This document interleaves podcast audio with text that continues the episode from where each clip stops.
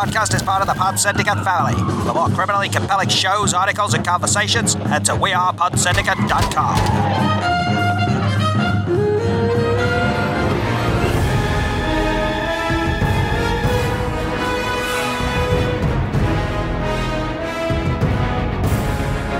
Hello, everybody, and welcome to this, the latest episode of the Rewatch Project with Hannah and Mike. Uh, as you may have guessed, I am Mike, and with me, as always, is Hannah. How are you today?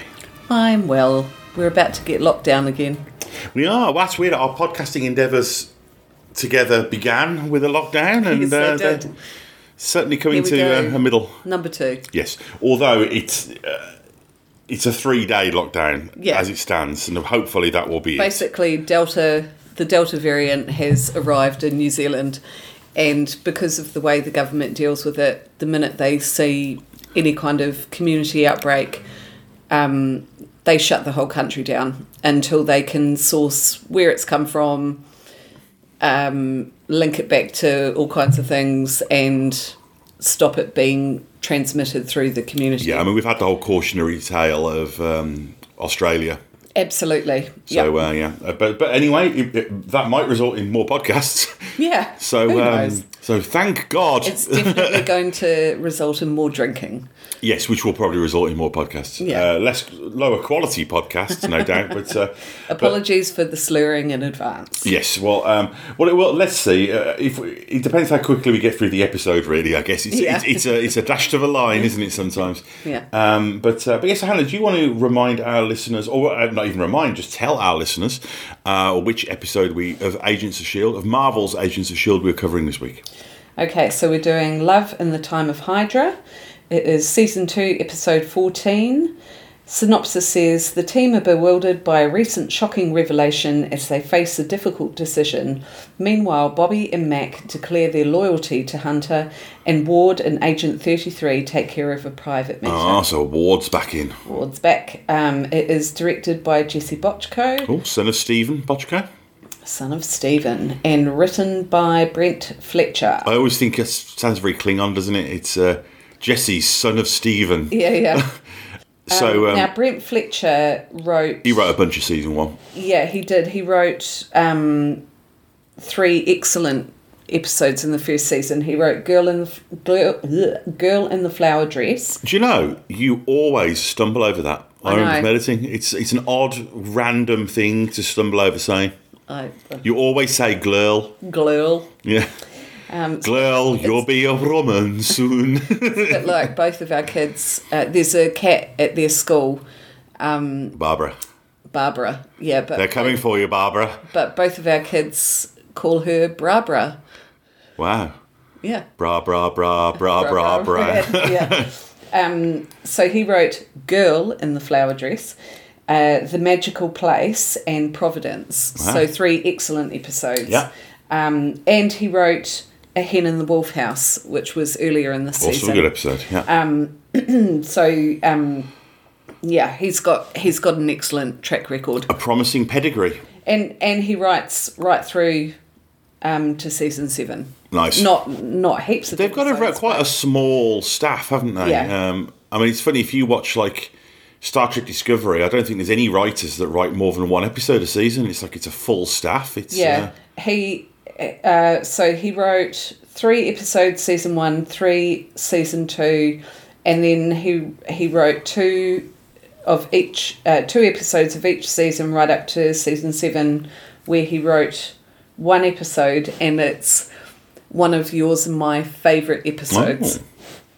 But I'm not going to talk about it because it will spoil things. actually before also before we get into this week's episode, there's something I forgot to say about last week's, and it's one of those things as well where it occurred to me. It seems so obvious, but is where the name of the episode came from mm. because you know it's called One of Us, and there's oh One, One of of Us. Us. Do you know what that's from? No, It's from the 1930s horror film Freaks. right. where it's a freak show. Um, it's, it's it's directed by the guy Tod Browning who directed the original Bela Lugosi Dracula, and it was really controversial because they used real, you know, what were then called freaks. in the film, the idea is is that these these uh, you know freaks are treated really badly, and they get their revenge, sort of, sort of ironic revenge on somebody, and they end up a freak themselves at the end, and it ends with them chanting "one of us, one like you're a freak." So it, obviously, that's a reference to the fact that Cal is recruiting this group of freaks. You know, so it just really annoyed me that as a film geek, I didn't reference the fact Well, where that that's it. came I'm from. revoking your license as film geek. also, I'm wondering if that was the black and white film that was at the beginning of the episode. Oh, it it very well could have been. Um, but I just wanted to get that in because uh, Yeah, I, I, mean, it, it would irritate it, me. it probably was. Yeah. Um, but anyway, um, so before we get into the non spoiler section, I just want to remind people of a little bit of housekeeping. Um, first of all, do not forget to go over to wearepodsyndicate.com just have a look at all of the other shows that are over there. So there's His Film, Her Movie, which is another couple. Uh, reviewing films, I think they do two two films per episode. Um, there's Film Bastards, which is a weekly film review show with um, some um, old podcasting uh, compadres. Um, there is also Entertainment Landfill, um, which is a film, television, and pop culture podcast. Um, and there is also Chinstroker versus Punter, which is my other show as well. So go over there. Uh, but there's also bonus episodes. There's been a couple of recent bonus episodes. It's been a really fun one recently where you hosted a trivia, Yes, like a quiz yeah, thing. and that's with various other people from some of those shows. Yeah, and that was quite fun. That That, was was just- a fun listen. Yeah, yeah. Well, Hannah actually had a go at doing the quiz herself right after we recorded a uh, episode of this show. I uh, sucked the in a very big way. Well, yeah, but I mean, th- the the questions were tailored towards specific people. Yeah. I think that if I'd have tailored them towards you, you'd, you'd have scored comparably. That's you know how Mm. it goes. Um, but also, don't forget to uh, send us um, email or voicemail over at rewatchprojectpodcast at gmail.com. And we're also on Instagram and Twitter. In both instances, we are at rewatchproj. That's P R. OJ. Uh, so yes, so we will, um, as we always do, we will do a non-spoiler review, and then uh, if we do have anything spoilery that we want to get to, we will let you know with plenty of notice at the end. Um, but um, but yeah, so should we uh, should we do this? Let's do it. Okay. Good afternoon, good morning, good evening, and welcome to Film Bastards, a podcast where three friends, two of them married and two of them podcasting life partners, chat everything from new releases, trailers, news, and an eclectic mix of other film goodies. Oh, and many, many, many tangents. You can find them by searching your podcast provider or check them out on Twitter and Instagram by searching Film Bastards. You never know, you might like it. And if you don't, well, we don't really give a f- Get it on till I die. Y'all, y'all remember me? Y'all, y'all remember me? Next Tuesday, he's done everything to protect S.H.I.E.L.D. And his agents. We're talking about Skye. I have no idea how to handle her. You'll find a way. You always do. Now there's disloyalty in the ranks You guys don't want Coulson in charge. as the team he built aligns with a new S.H.I.E.L.D. You're one of the few people I know I can trust. Coulson and his secrets, that's the threat. And I think it's time that we remove that threat. New Marvel's Agents of S.H.I.E.L.D. Next Tuesday at 9, 8 central on ABC. Okay, so we're back. So we have just finished watching Love in the Time of Hydra, Yep. episode fourteen of season two of Marvel's Agents of Shield. Hannah, over to you. I have exactly one note. Wow. It's not even really that great a note. Is it just that you felt like you should have one? So uh, I just thought it was something I'll probably forget to say. Um, I really enjoyed this episode. I thought it was good. It was a good return to um, the overarching storyline, um, a good amount of action, a good amount of subterfuge, um, lots of different threads coming together, bit of character stuff, bit of character stuff. It was bit just of blue for the dads. No, there wasn't. shut up. Um, no, it was good. I really enjoyed it. What about you? Yeah, no, I agree. It's funny. I heard a phrase today on. Um, I can't remember what the context was, but it was. Um, it was a writing term. Oh, I know what it was. I looked this episode up before when I was at work today, um, just so I could see who wrote it and directed it and all that kind of stuff. Um, and I noticed. I went. I, I I saw that um, Jesse Bochco directed it. Yeah. And obviously, his dad is Steven Bochco, who was the who was a great writer producer. He was the first of the great showrunners. Like he ran um, Hill Street Blues, LA Law, lots of you know great shows from the seventies and eighties. Yeah. And he had this term that he used that apparently writers use, and they're called P P two K four stories. P2K4, Yeah. porn, Pawn to knight four. four. And basically, it, it's a chess term for a move that's designed specifically to set up other moves. Right. So, and this felt a lot like a P2K4 episode. Right, okay. You know, and that's that's not just, that's not a criticism. That's it's a very they're a very necessary part of these longer seasons. Mm. And it felt to me like this was one where it was. I think la- last week's episode was very much a. Um, like I say, kind of rolling the windows down and just having a little look around and taking stock of the universe, just like taking a breath. Mm. Whereas this one felt like a manoeuvring kind of episode. Absolutely, yeah. Um, Setting and, stuff in motion again. and, and I, I thought that the the character stuff and the whole a lot of the Fitz and Simmons stuff was better handled in this in in this episode, Mm. um, and it made it didn't feel contrived, I guess, which is how it is. Yeah. But uh, but no, I really like this one. Well, should we get into it? Because there's Yeah. quite a lot of, of plot to to work through on this one. Um, Yep. Let me just make sure that I'm actually recording because I don't actually remember pressing record, uh, but I did. Go me. So we open up on 33 and Ward, um, and we see um, her wearing her sunglasses. Really don't hide the horrible disfiguring No. of her face, do they? Mind you, I mean, what kind of fucking sunglasses would? Well, no, no, exactly, exactly. But um, so she, she, she's talking to Ward, who we haven't seen for a couple of episodes. It's probably worth uh, pointing out um, that um, he says that she saved him, and she's getting all kind of googly eyed, and it's really weird seeing Ming Na Wen being vulnerable Yeah. In the role. And there's, there's, there's, there's, two, there's two points in this episode where we see regular actors from the show uh, not as themselves. Well, it's quite fringy. Yeah, but it, Yeah. it, it makes you realise how good the actors are. The fact that how Yeah. much of what you think of them as being is performance. You know, um, Well, uh, that's what I mean. Like when we watched Fringe, um, I remember saying to you that um, it, even within the context of the show, when a character was in a certain circumstance, and I won't go into it too much in case we end up covering it, hmm.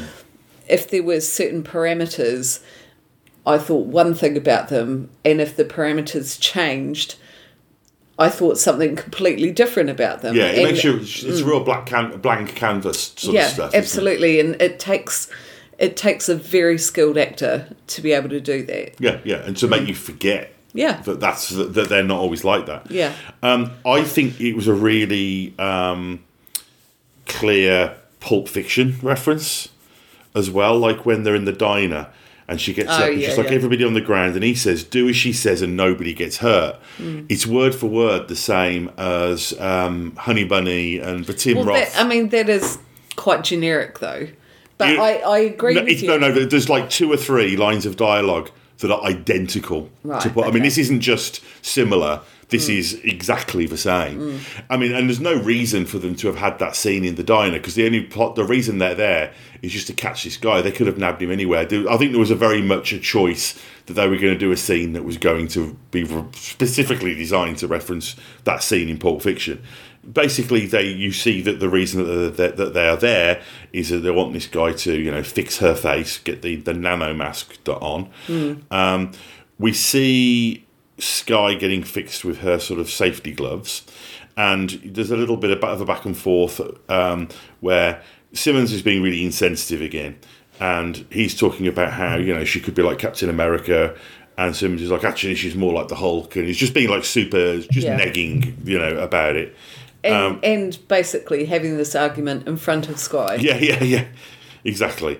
And um, sort of May agrees that Skye should leave. That basically the situation is, and again, I mean, I think this is better. It's Why not a the, healthy position for her to be in. yeah, and I think that's that's why I think the writing's better this episode in regards to this storyline because you can you can kind of see um, the different opinions because the shit is hitting the fan and you don't need this random element there. You know, um, I kind of, I really love how May and Coulson are being portrayed here because, um, okay, you've got all the stuff with the, the, the alternate shield agency and all this kind of stuff, and they're not sure about Coulson and blah blah blah, but yes, okay, he's he's doing director stuff and doing subterfuge things because that's his role, and he can't be transparent with every person on his team. It's not the way the role of the director works, but um, the fact that he didn't just shut Skye down immediately and lock her up and fuck you're a danger. Like he cared about her and made the same. Like that her ultimate response was we need to help you in whatever way you need to be helped. Um, just goes to show that that they are better characters than you would think. Well, the other thing as well that this episode shows, and Coulson comes to this realization at the end, is that May sees making decisions based on emotion as a negative, but Coulson realizes that he's at his best when he does allow motivation to do it, which is why what he does with Skye later in the episode is logically the right thing to do as the director. But But, just doesn't afterwards, sit well with him. instinctively, he knows he's made the wrong decision because he didn't let his emotions come through. Yeah. He's like, I just got a feeling I've done the wrong fucking thing. And what it is, is because he did it by the book. And, and his, May his- kind of kind of validates that by saying I felt like that with Andrew Yeah, but Coulson's skill is that he's got really good gut instincts, Mm. and the only time he ever fucks up is when he doesn't listen to that. But yeah, I, I completely agree with that. And I think the beauty of this episode is showing you that although you can see how the alternate shield have come to the decision that perhaps Coulson is um, compromised or, you know, a threat or whatever they think he is, that actually he's he's more clued in than they give him credit for, for Yeah. starters. He is making good decisions and he he isn't being um he's not eating up their lines of bullshit that they think he's eating Yeah, up. yeah. Like at the end when he says to May, So Mac, do you believe what he says? And she goes, No and he Yeah, goes. No, me either Yeah, let's go find out what actually is going on. Like, it, he doesn't necessarily know what's Well, going on, not- but he knows when he's being fed a load of crap. yeah, but they're not bureaucrats. They're not bureaucratic. Yeah. you know, I think that's an important thing. But um, so um, we see another mention of Bahrain as well. Yeah. Uh, and I think that there's, uh, I mean, obviously, I'm, I'm not going to get into any spoilers or even talk about whether, you know, how much or if and when it, this gets more fully done. But I Mm. think that one of the things that's interesting is that I mentioned that May. It's been mentioned a few times in terms of her um, bad how- happened. her decision making abilities. Well, that's what I'm getting. That's what I'm saying is that is that I- I'll say that um, Coulson is at his best when he's dealing with things emotionally. It's being indicated to us that May isn't at her best when she just deals with things emotionally, and the question there is why. You know. Yeah. Um, so the the we see the guy that they abducted at the beginning doing some work on 33's f- sort of nano mask as they call it. We get a bit of business between Mac and Hunter. Uh, we get to see Edward uh, James Gravitas almost as Gonzalez. Um, and uh, this is where I'm going to put my two cents worth in with my OneNote and say, uh, it's that actor who was in Fringe. oh, Kirk Acevedo. I tell you what's odd as well. I noticed he's playing. He's basically playing the same character. No, no, he's not. Because he, Well, was a nice, sort he was a nice character Yeah. in Fringe, whereas he plays a douchebag in this. Well, yeah, but like like he's he's, sneering he's in this. playing a he's playing a agenty kind of Oh thing yeah, yeah, yeah. what It's, I mean. it's from a genre perspective. Yeah. Uh, it's funny as well though because Edward James Olmos is, is probably most well known for uh, Miami Vice. Um, Really? And Wouldn't it be Battlestar Galactica? oh, I suppose more recently, yeah. But uh, but I mean, and, and he was in Blade. realise he was in there. Yeah, he was the boss in uh, in Miami Vice. Um, but the villain in Miami Vice was a guy called Calderon. And I noticed that's the name of the Kirk Acevedo character. Oh, really? So I wonder if that was a reference to um, to Miami Vice, maybe. Vice, so- But um, before your time, probably, oh, wasn't it? it's far too young. They, so basically, we, we get the, the pitch from the True Shield talking about how uh, Coulson and Fury were too secretive and all this kind of stuff, which seems kind of ridiculous considering that. They're being just as secretive. well, yeah, and the fact that they were a secret organisation. Yeah. And that, if anything, uh, Coulson was always outspoken about how S.H.I.E.L.D. was too secretive. Yeah. Um, so, but anyway, Bobbi says that she feels that Coulson has been compromised. We get a bit of business with 33 practicing with the faces. And uh, this is one of these sci fi things you kind of just have to let go a little bit because her body shouldn't change. No, but But there's points where it really does. Well, she's tall, short. Yeah, yeah, yeah. A- thin. and again, you- just have to, that's just one of those things. I think Yeah. it's just a suspension of disbelief kind of thing. Her hair changes. Yeah. It's only a face mask. We talked about this in previous episodes. Yeah. I said to you. But there are bits where the, the, the actresses are obviously wearing wigs, though, as well. yeah, well. but I had said to you like ages ago that how how has I said something about how Yeah, has yeah, her hair changed or something because yeah, like the, yeah, it, it, it's just a face mask. Yeah. It's not a whole. I've noticed in scenes where, in quiet scenes where the camera's lingering on her and they're having conversations, they make a bit of an effort. But Yeah. but, but in the busier scenes, it's as though they're like, ah, oh, just fuck it. Yeah. So as I say, it's it is weird seeing Ming Na Wen being sort of vulnerable and kind of being, you know, like I say, sort of all googly eyed and kind of um, just unmayish. and she plays it really well. Yeah, and because I mean, I mean, what I think they do as well is that presumably they're using the voice of the actress in ADR. Yeah, I found that quite um, disconcerting, especially when you've got Skye, Yeah.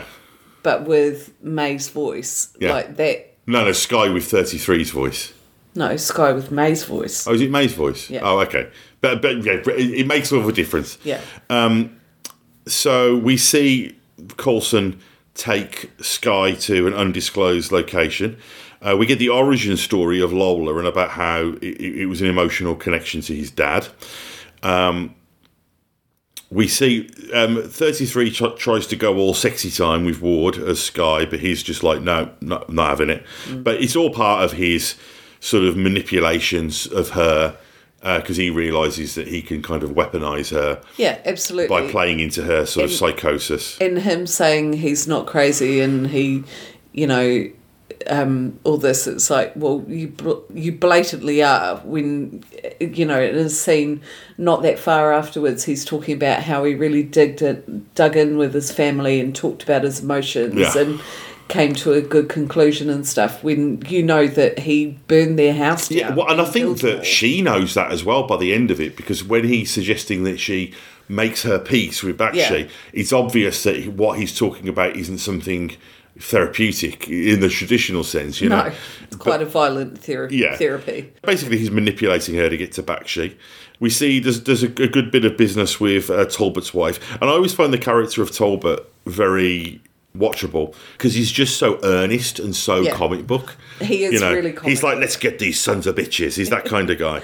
Yeah, And- the the kind of FaceTime call I really loved actually. I Yeah. thought it was really good. Yeah, and I love the moment where he just realizes that he's in the shit with his wife he as well. It's I'm like, going to be up to my neck in edible arrangements Yeah, for, yeah.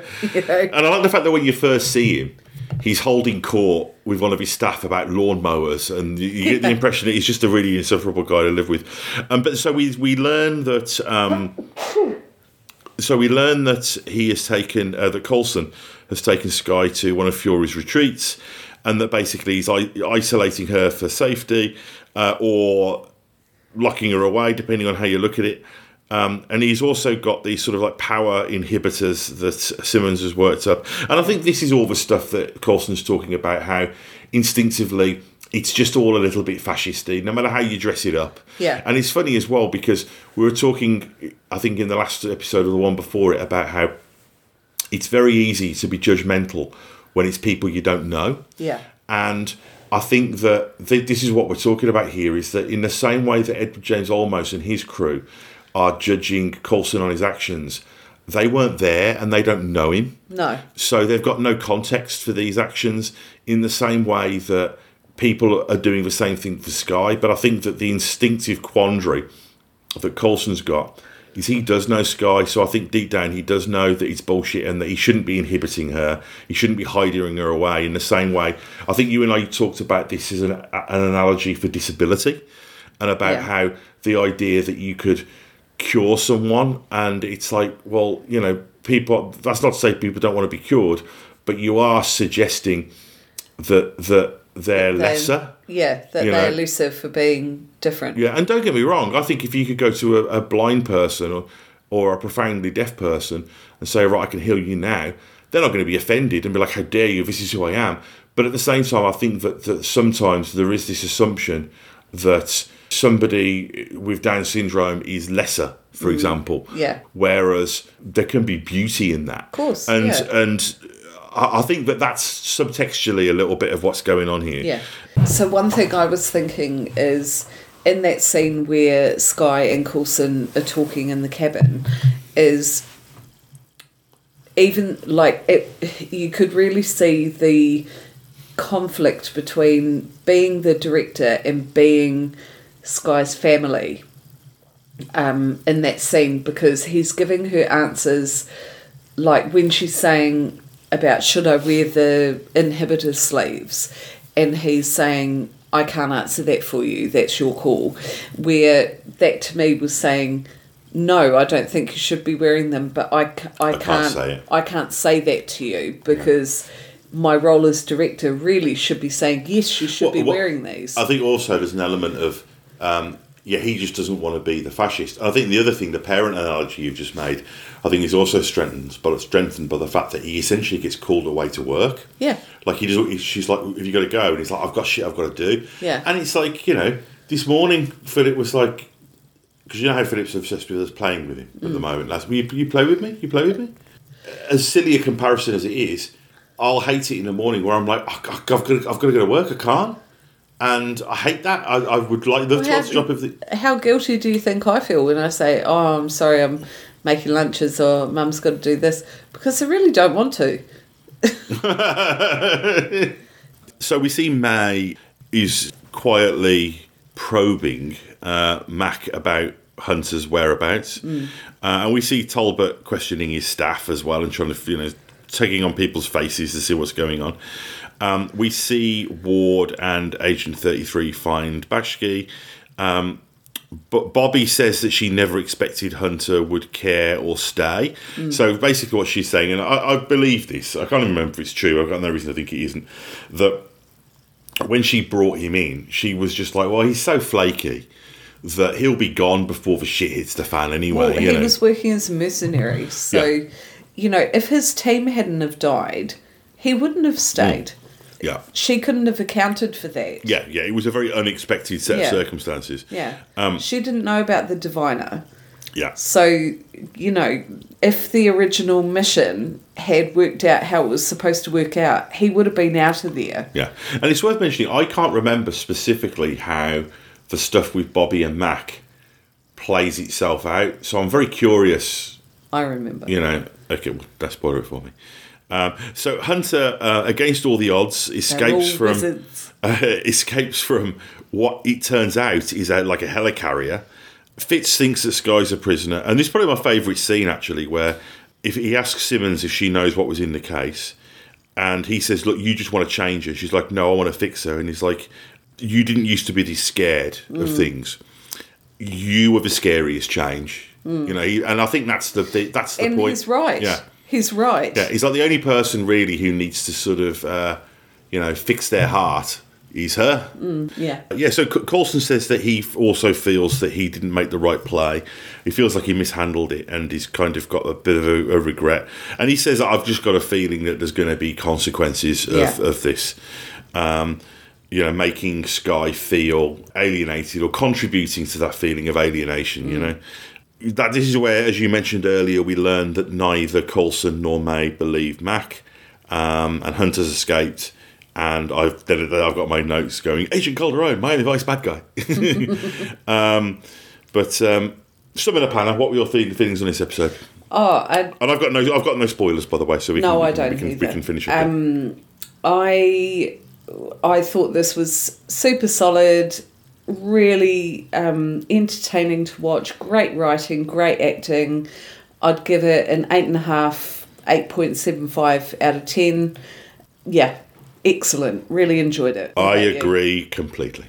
Um, okay, so Hannah, you, do you want to bring up the details for next week's episode? While you're doing that, I will tell the listeners what we want them to do for us. Namely, we want you to review us on Apple Podcasts or iTunes or whatever the hell you want to call it. And we also want you to email us at rewatchprojectpodcast at gmail.com or send us a voicemail there or on the anchor.fm page. And also interact with us on social media at rewatchproj on both Twitter and Instagram. Okay, so the next episode is called One Door Closes, um, season two, episode 15. The synopsis says War comes to Coulson's doorstep in a way he never anticipated as shocking revelations are brought to light, and Skye struggles to control her new abilities but will soon make a decision that irrevocably changes her life. Um, it is directed by David Solomon. I haven't heard that name in terms of Agents of Shield before, but he was a pro- X Files? he was a producer on Buffy, um, and um, Dollhouse, Risky Biscuits. Director on Star Trek Discovery, among other things. Stalwart. Uh, and it was written by Lauren LaFranc and Rafe Judkins, who a writing Yeah, team. on the staff. yeah. Okay, so uh, we will see you again probably very soon, considering we're going into a three day lockdown. Indeed.